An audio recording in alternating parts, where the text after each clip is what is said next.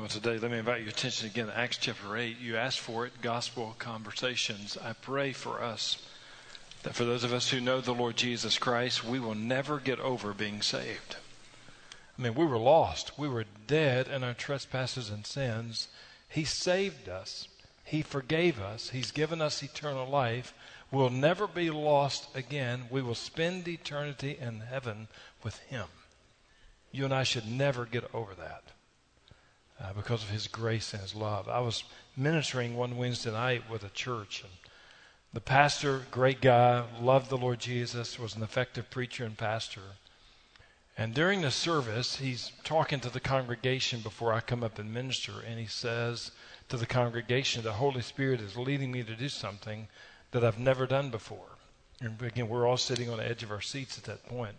And he said, The Holy Spirit is leading me to sing a solo, a song.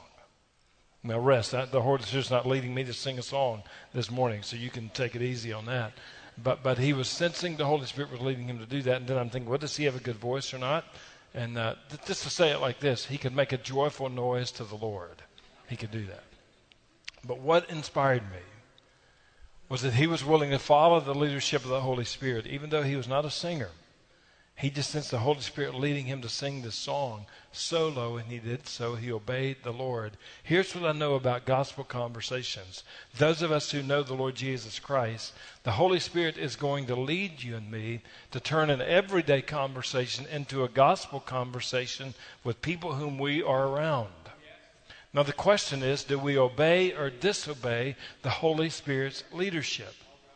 And then the question is if we disobey, what excuses do we give to say, Lord, I could never do that? I could never engage a family member. I could never engage somebody in the workplace. I could never engage a classmate at school or someone in a neighborhood. I could never engage that person in a gospel conversation. Why do we say that? As Southern Baptists, we're connected with many, many thousands of churches. And there's an emphasis in our convention entitled, Who's Your One? I'm not talking about 10 people. If God gives you 10, praise the Lord for that. But who is one person in your life? You could put a name and a face to that one person who needs a relationship with Christ. If his or her life ended today, he or she would spend eternity separated from the Lord Jesus forever and forever and forever. Family member, friend, neighbor, coworker, classmate, someone you've met in the city somewhere. Who is that one person? The late Dr. Adrian Rogers, one of the prince of preachers that we know in our generation, used to ask these two questions When's the last time you led someone to Christ? And how many of us would say never, or how many of us would say it's been a long time? And then he would follow that up with a second question to say this. So, first one, when's the last time you led someone to Christ? Second question, when's the last time you tried? If you and I are going to be engaged in gospel conversations, you, you want to write these three words down. They're not on the outline, but they're going to be important because when you're engaged in gospel conversations, on one hand, there's going to be those who plant, you're going to sow seeds, you're going to plant seeds in the lives of people. Second, those who water, you're going to water those seeds. Third, those who harvest, you're going to reap a harvest. The Holy Spirit's going to change a person's life. And so when you are planting seeds, you're watering seeds, or you're reaping a harvest, you're engaged in gospel ministry, gospel conversations. There are many times in the Christian life I'll engage someone in a gospel conversation. I'll share Christ, I'll share the gospel, I'll pour out my heart to a person. He or she will not get saved at that moment, so I'm planting seeds or watering seeds. And then Monday, 3:57 in the afternoon, someone comes into my office again, Elizabeth, as you were able to see today, and hear opportunity sharing the gospel, talking about a relationship to Christ, and then she turns from her sin and puts her trust in Christ, and she is saved. I get to reap a harvest, but many other people have planted seeds and watered seeds. We're all doing the work of gospel ministry and gospel conversations. So God wants to use you. If you're planting seeds or watering seeds or reaping a harvest, God wants to use you. Now, how many in here today like eating at Chick fil A? You, you, like eating there. You can go there and eat the Lord's chicken. You can't go there and eat the Lord's chicken today, but you can tomorrow. But we like eating at Chick fil A. every year Chick fil A comes out with a list, and many of us are list people. They come up with a list to say, here are our top menu items every single year. And they, they really don't change very much. In 2021, number three on the list was Chick fil A sandwiches, just a basic chicken sandwich. Number two on the list, I really didn't understand, but their top menu item was soft drinks. I wouldn't have thought that, but that was number two. Anybody know, know what number one is? Waffle fries. How many of you say amen to that? You like it. So, so every single year, you can go back and look year after year after year. Number one on the list will be waffle fries, pretty much every year. That's their list. But now again, if I ask you, and on your list you just had one blank on it, one one place to write a name on it, who would be on your list needs a relationship with Jesus in life? Who is that person? And can you think of a family member? Can you think of a friend? Somebody, again, in your workplace, somebody you're in school with, somebody in your neighborhood, someone you've met at a restaurant, another place in life. Who is one person you can identify right now who needs a relationship with the Son of God and Savior of the world, Jesus Christ? Who is that? As we look in God's Word, I want to invite your attention to Acts chapter 8. We're going to be introduced to someone today by the name of Philip. And Philip is an incredible servant of Christ. And when you look at Philip's life, in the Bible, we really see four different Philips in Scripture. But we're talking about the one today. Many people describe him as Philip the evangelist. Other people describe him as Philip the deacon. But we see Philip, he had this passion in his life to share Jesus everywhere that he went. I want to give you some insights about Philip's life to kind of set the stage because he, he, was an evangelist, but he was also a deacon. Here's what we know about Philip he was saved. We know this that the grace of God changed Philip's life. This morning, I hope you can share a testimony that the grace of God has changed your life in Jesus Christ. If you've never been saved, I pray this is the day that eternity changes for you and you give your life to Jesus and He radically and wonderfully saves you today. But Philip was someone who was saved. We also know this about his life. He was a deacon. The early church selected their deacons well. So he was a deacon. He was someone who was a servant. He was not ruling over anyone. He was a servant to serve the Lord Jesus Christ and to serve the church. So he was a faithful deacon. He was a faithful servant. He was an evangelist. We also know this about him that he served with the Holy Spirit's power and wisdom. Philip never tried to do evangelism on his own. He relied on the leadership of the Holy Spirit. That's what Jesus said in Acts chapter 1 verse 8. The Holy Spirit will come upon you and you will receive power and then you're going to be my witnesses. That was Philip's lifestyle, but he has the wisdom of God to know exactly when to speak about Jesus in life. Philip also served even in Samaria. Not an easy place to serve, but Philip, in obedience to the Lord's leadership, goes there and he sees God do incredible things. A major move of God was happening in Samaria. And we also know this about Philip, not only that, but he also knew something about persecution. He knew what it was like to be persecuted, to try to be hindered, to be silent about the gospel, but he overcame that. But also, Philip was a soul winner. Everywhere Philip went, every conversation he found himself in, he may be talking about the weather, he may be talking about some local place to eat, but somewhere he's going to transition an everyday conversation into a gospel conversation. When you read Acts chapter 8, everywhere Philip was led by the Spirit to go, he was sharing the good news about Jesus with other people. Can that be said about you or me? And as you and I think about Philip's life, here he is in Samaria sharing the gospel. People are getting saved. Lives are being changed. People are being healed. God is moving. Revival is happening. Do we need to see revival in our day? Absolutely we do. And if we're going to see revival, then we need to be start talking about Jesus in life. He's the one who moves. So let's walk through this text here today as we think about gospel conversations that I want to draw some attention to as we walk through this. Number one, our lives matter to God. Now, I want to take just a moment here and look at people in the room. And even those who are watching somewhere around the world, I want you to understand this. When I say this statement, our lives matter to God, I want you to lean in. I want you to hear this because this is a great truth when you think about the life of Philip and this Ethiopian eunuch. When you think about your life, you and your life, you matter to our Heavenly Father. He loves you. He created you. He wants you to know Him. He wants to give you purpose. You and your life matter to God. Doesn't make any difference how many mistakes you made, how many sins you made. He loves you and gave His life for you, and you matter to Him. Now, as you understand that, here's what also I know God knows you better than you know yourself. And here's what I know about the Heavenly Father He knows your pains and struggles in your life. He knows how many people in this room and how many people watching laid awake all night last night because you have a heavy heart about something in your life. And He knows the spiritual condition of your heart better than you know. God knows all things. And we know this that God created us to have a relationship with Him, not so that we would be comfortable, but so that we would be like Jesus in life. And so I ask you today are you being conformed to the likeness of Jesus in your life? Are you growing in the likeness of your Savior and Lord? And so when you look at Philip, Philip was growing in the likeness of Christ. Philip was a worshiper, and you say, what does worship mean? We're going to do a series coming up on what worship is. I believe biblical worship is a heart transplant. We come before God with our hearts, and we leave the presence of God in that time of worship with His heart.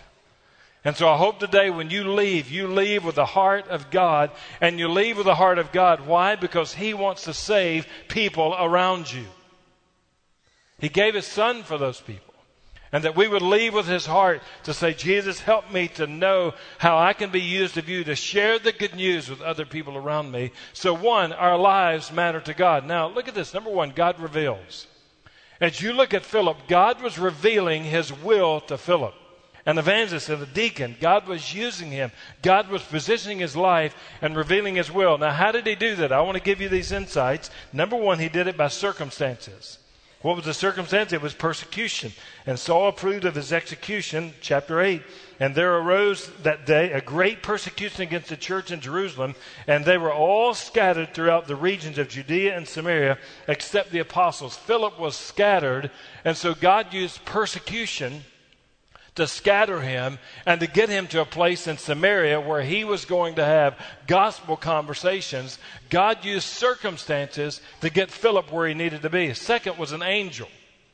We see, as I read in chapter 8, verse 26, now an angel of the Lord said to Philip, it was a messenger of God, but God used circumstances, God used a messenger to get Philip from where he was at to where he needed to be. Number three, spirit.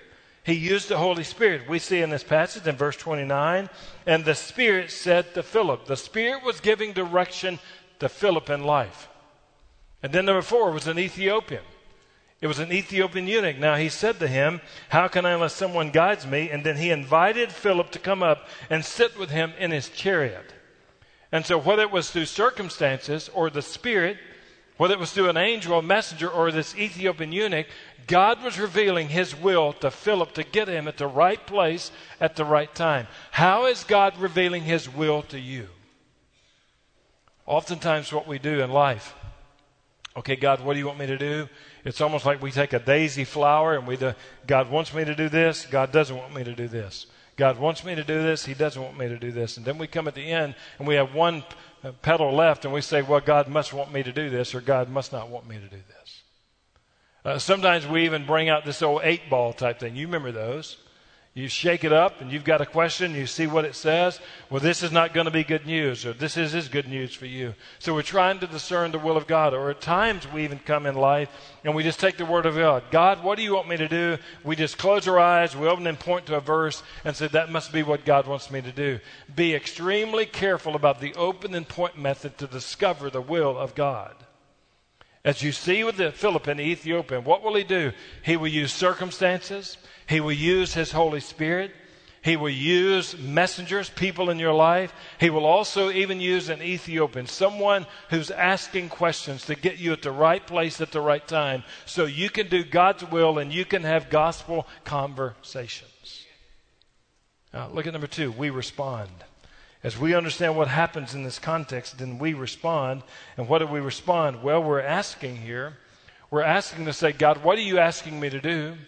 God, what are you leading me to do? And God, what are you calling me to do? Then we respond. Look at this text. What does it say? When the Spirit said to him in verse 26, Now go south, go down from Jerusalem to Gaza, This is a desert place, and it says he rose and went. He did what God asked him to do. He didn't have all the insights, he didn't have all the directions, he didn't know every detail, but he obeyed and went.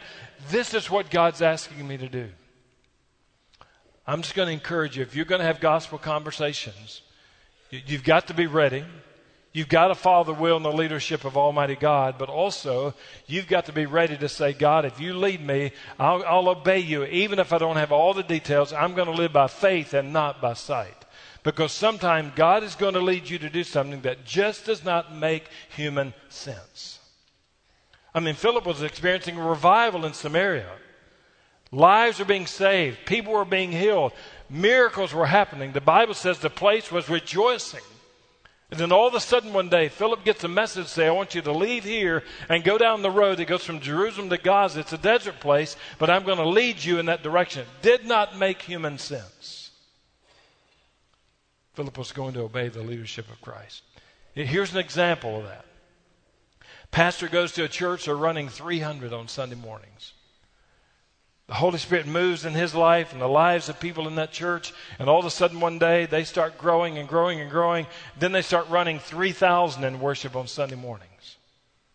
And then all of a sudden the pastor stands before the people of God and say, the Holy Spirit's moving in my life, and God's calling me to leave here, and He's calling me to go to a church that's running 30 people right now.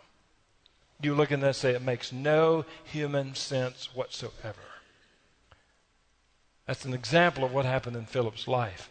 Sent him there. God was moving. Lives were being changed. And then the Spirit said, I want you to leave here. I want you to get on a desert road, goes down to Gaza, because I'm going to use you as you obey me.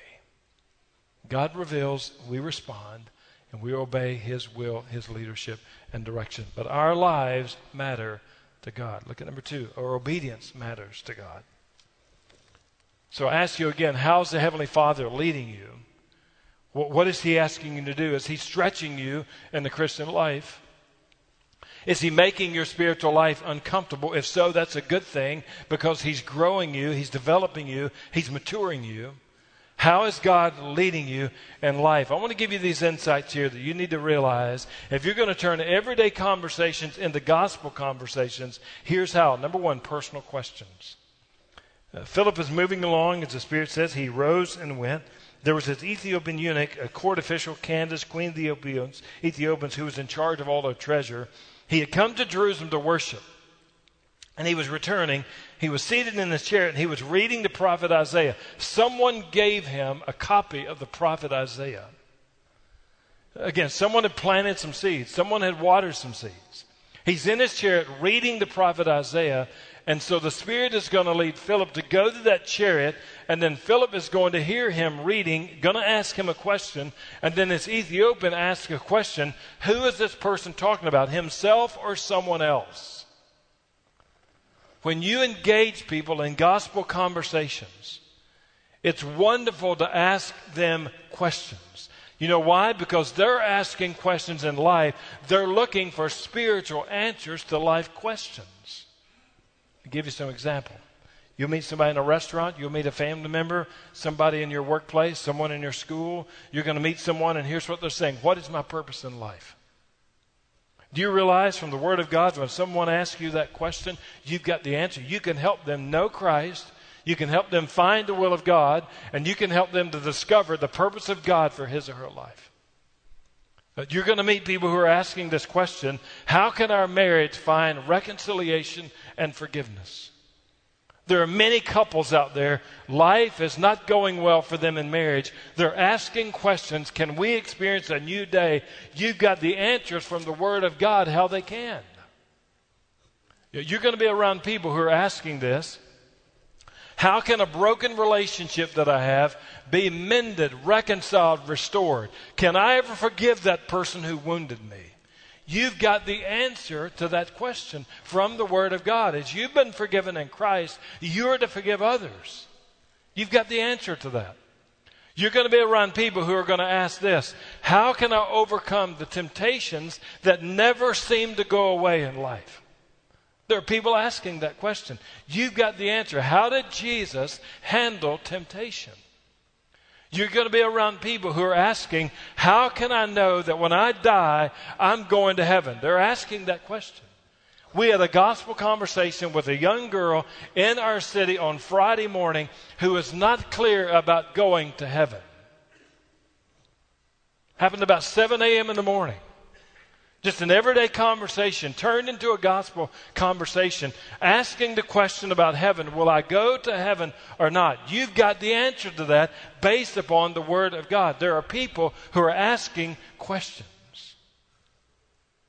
And are you prepared to answer them from God's Word? Not just our ideas, not just our opinions, but here's what the Word of God says. Number two, God's voice. As you look at this again, Philip goes over to this chariot. The Spirit said to Philip, the Spirit was speaking into Philip's life. And Philip was in touch with God in the sense he heard the Spirit speaking into his life, and he goes over to the chariot next to it. How many of us have a difficult time hearing the voice of God in life? You know why? Because many times we have so many other voices speaking into us.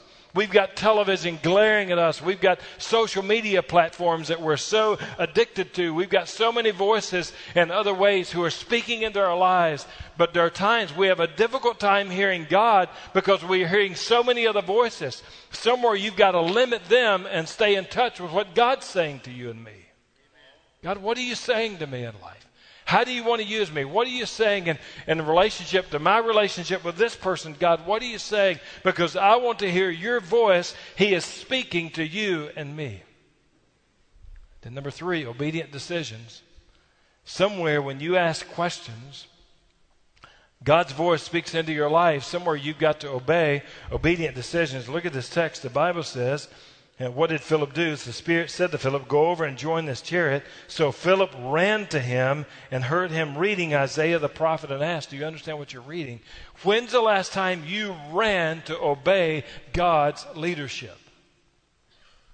I mean, you, you didn't try to negotiate with God. You didn't try to work out a deal with Him. You ran to obey the leadership of God. When's the last time you did that? Philip ran to obey God. I just want to encourage you. What is God leading you to do today? How many people in this room and watching, you are lost. You're dead in your sins. You are not going to spend eternity in heaven if you died today. But the good news of the gospel, Jesus Christ, his life, death, burial, resurrection, you can be saved today. Your eternity can change. But you need to run to Jesus today.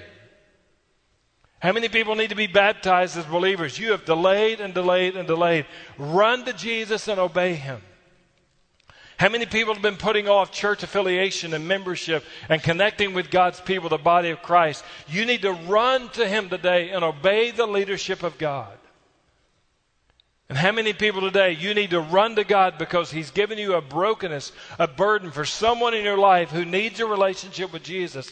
And you don't need to push that aside. You need to run to Him and obey Him and say, Jesus, I trust you. I obey you. I want to share Jesus with this person. Who is that in your life?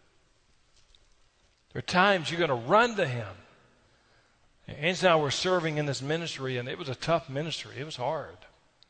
We're facing difficult days and and, and a, a, very popular Southern gospel group called my assistant one day and, and, and, and she cuts me and she said, This guy, and she called him by his name of this group, is on the phone, wants to talk to you. And he was aware of the church that we were pastoring in the situation. And, and he came and I got on the phone. Sure enough, it was him. And he said, I appreciate you pastoring that church. We're familiar with the story. We know all that happened in that church. And we're on this cruise coming up in the Caribbean with Dr. Charles Stanley, and we're going to be leading the music on there, and we would like to give you and your wife an invitation. And I said, What, what is the invitation? He said, If you can get to Jacksonville, Florida, we would like for you all to go on this cruise with us. We'll take care of all of your expenses, won't cost you anything. Would you pray about going? I said, Give me just a moment to pray. Yes, God wants us to go. We're, we're ready we ran to obey the leadership of God. There are times you're going to run to Him. And I could give you story after story after story, literally around the world, from Amsterdam to Exshaw, Canada, to so many other places where it was clear the Holy Spirit was working and moving, and we just simply ran to obey the leadership of God. Your lives matter to Him. Your obedience matters to Him. Number three, our message matters to God. What is our message? As you look at this text in Acts chapter 8, how many of us talk more about ourselves than we talk about Jesus? How many of us talk about the political climate than we talk about the gospel? How many of us are more comfortable talking about the weather or restaurants or where the sales are than we are talking about his death, burial, resurrection, and that he's coming again? Somewhere we have to reverse that because in this text we find Philip, he's invited to come up to the chariot he's reading what is known as Isaiah 53, one of the most evangelistic messianic passages in the, New, in the Old Testament. He's reading that about the Lord Jesus Christ. Who's he talking about, himself or someone else? And the scripture says here, then Philip opened his mouth. Folks, somewhere you've got to open your mouth. He opened his mouth, and what did he do? He opened his mouth and he told them the good news about Jesus. It's not complicated. It's not difficult. You just start with the Word of God and you share the person of Christ. Number one, conversations. Somewhere in life, as you're going to have gospel conversations, you need to have conversations with people. You, you may start talking about school. You may talk about work, talking about the weather, talking about some place to eat, some place you bought something. But somewhere you have conversations, you transition that conversation into Jesus. Let me tell you about Jesus. Somewhere you have to open your mouth. I know some people say, well, I'm living, a, I'm trying to live a good Christian life before people. Hopefully they'll see my good deeds and then they'll understand who Jesus is. I understand about living the Christian life. You want to be faithful to Christ and what in the way you live, but please understand, somewhere though you have to open your mouth and share Jesus. Share Jesus with people. Conversations. Number two, scriptures. What, what did he do in this text? What, what did Philip do? He used Isaiah 53. He used the word of God to share the person of Christ with this Ethiopian eunuch. Dr. Billy Graham, when he was alive, God used him to literally see millions of people around the world come to Christ. Incredible crusades, gospel centered messages, and spirit led invitations, and literally hundreds and thousands and thousands of people said yes to the Lord Jesus. Do you realize the same Bible that Dr. Billy Graham used to see millions of people come to Christ? You have the same Bible that he used. In the sense where he said, the Bible says, the Bible says, the Bible says. You have the same Word of God in your life as he had. And if he could use the Bible to see that, you can use God's Word to see that have conversations with people, use God's word in those conversations. And what are you doing? Let me give you these. One, God's love. You can have a conversation with people about the love of God. John 3:16, for God so loved the world that he gave his only begotten son. We quoted that verse to that young lady on Friday morning a little after 7 a.m. Talk about the love of God. Number 2, we've sinned. We sinned what? All of us have sinned and come short of the glory of God. Romans 3 verse 23.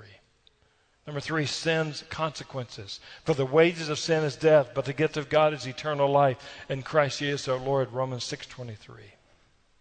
Jesus sacrificed. What do we say? in Romans chapter 5, verse 8. But God demonstrates his love for us in this while we were yet sinners, Christ Jesus died for us. That's the sacrifice of Christ. Next, God's promise. What do we see in Romans chapter 10, verses 9 and 10? That if we confess with our mouth and believe in our heart that Jesus Christ is Lord, then we shall be saved. That's the promise of God. And then our surrender, Romans chapter 10, verse 13. Whoever calls on the name of the Lord will be saved. Just surrender your life to Him. And that's where we're having conversations and we're sharing scripture. Here's who Jesus is. Here's how he's changed my life. Here's how he'll change your life. And then, third, Jesus. There's something about his name, Jesus. What did he do? He took that passage, Isaiah 53, messianic text in the Old Testament, and he used that and he did what? He talked to him about Jesus. And what do you talk about Jesus? Well, you talk about his virgin birth. Uh, you talk about his sacrificial death. You talk about his glorious resurrection. You talk about his ascension. You talk about that he's coming again. You talk about his call on your life to share Christ and, and for salvation. That's what you talk about. Coach Bobby Bowden, You hear me share many stories about Coach Bowden. I preached his funeral just a little over a year ago, just a few days past a year. And we were having dinner with him and his wife one night, and Coach Bowden had been invited to go to South Florida and to be a part of Burt Reynolds' birthday party. They were giving Burt Reynolds a birthday party, and they invited Coach Bowden. Him and Burt were really good friends, and they invited him to come down to the birthday party. Now, if you go to Burt Reynolds' birthday party, what in the world do you do? So, him and Burt are sitting in the house, and Coach Bowden says we ended up sitting in the living room, and we're, we were seated on Burt's couch, and they were having a conversation together. And Coach Bowden said, The Holy Spirit led me to have a gospel conversation with Burt Reynolds at his birthday party, sitting on his couch. And Coach Bowden shared Jesus with Burt Reynolds. And here's the glorious thing.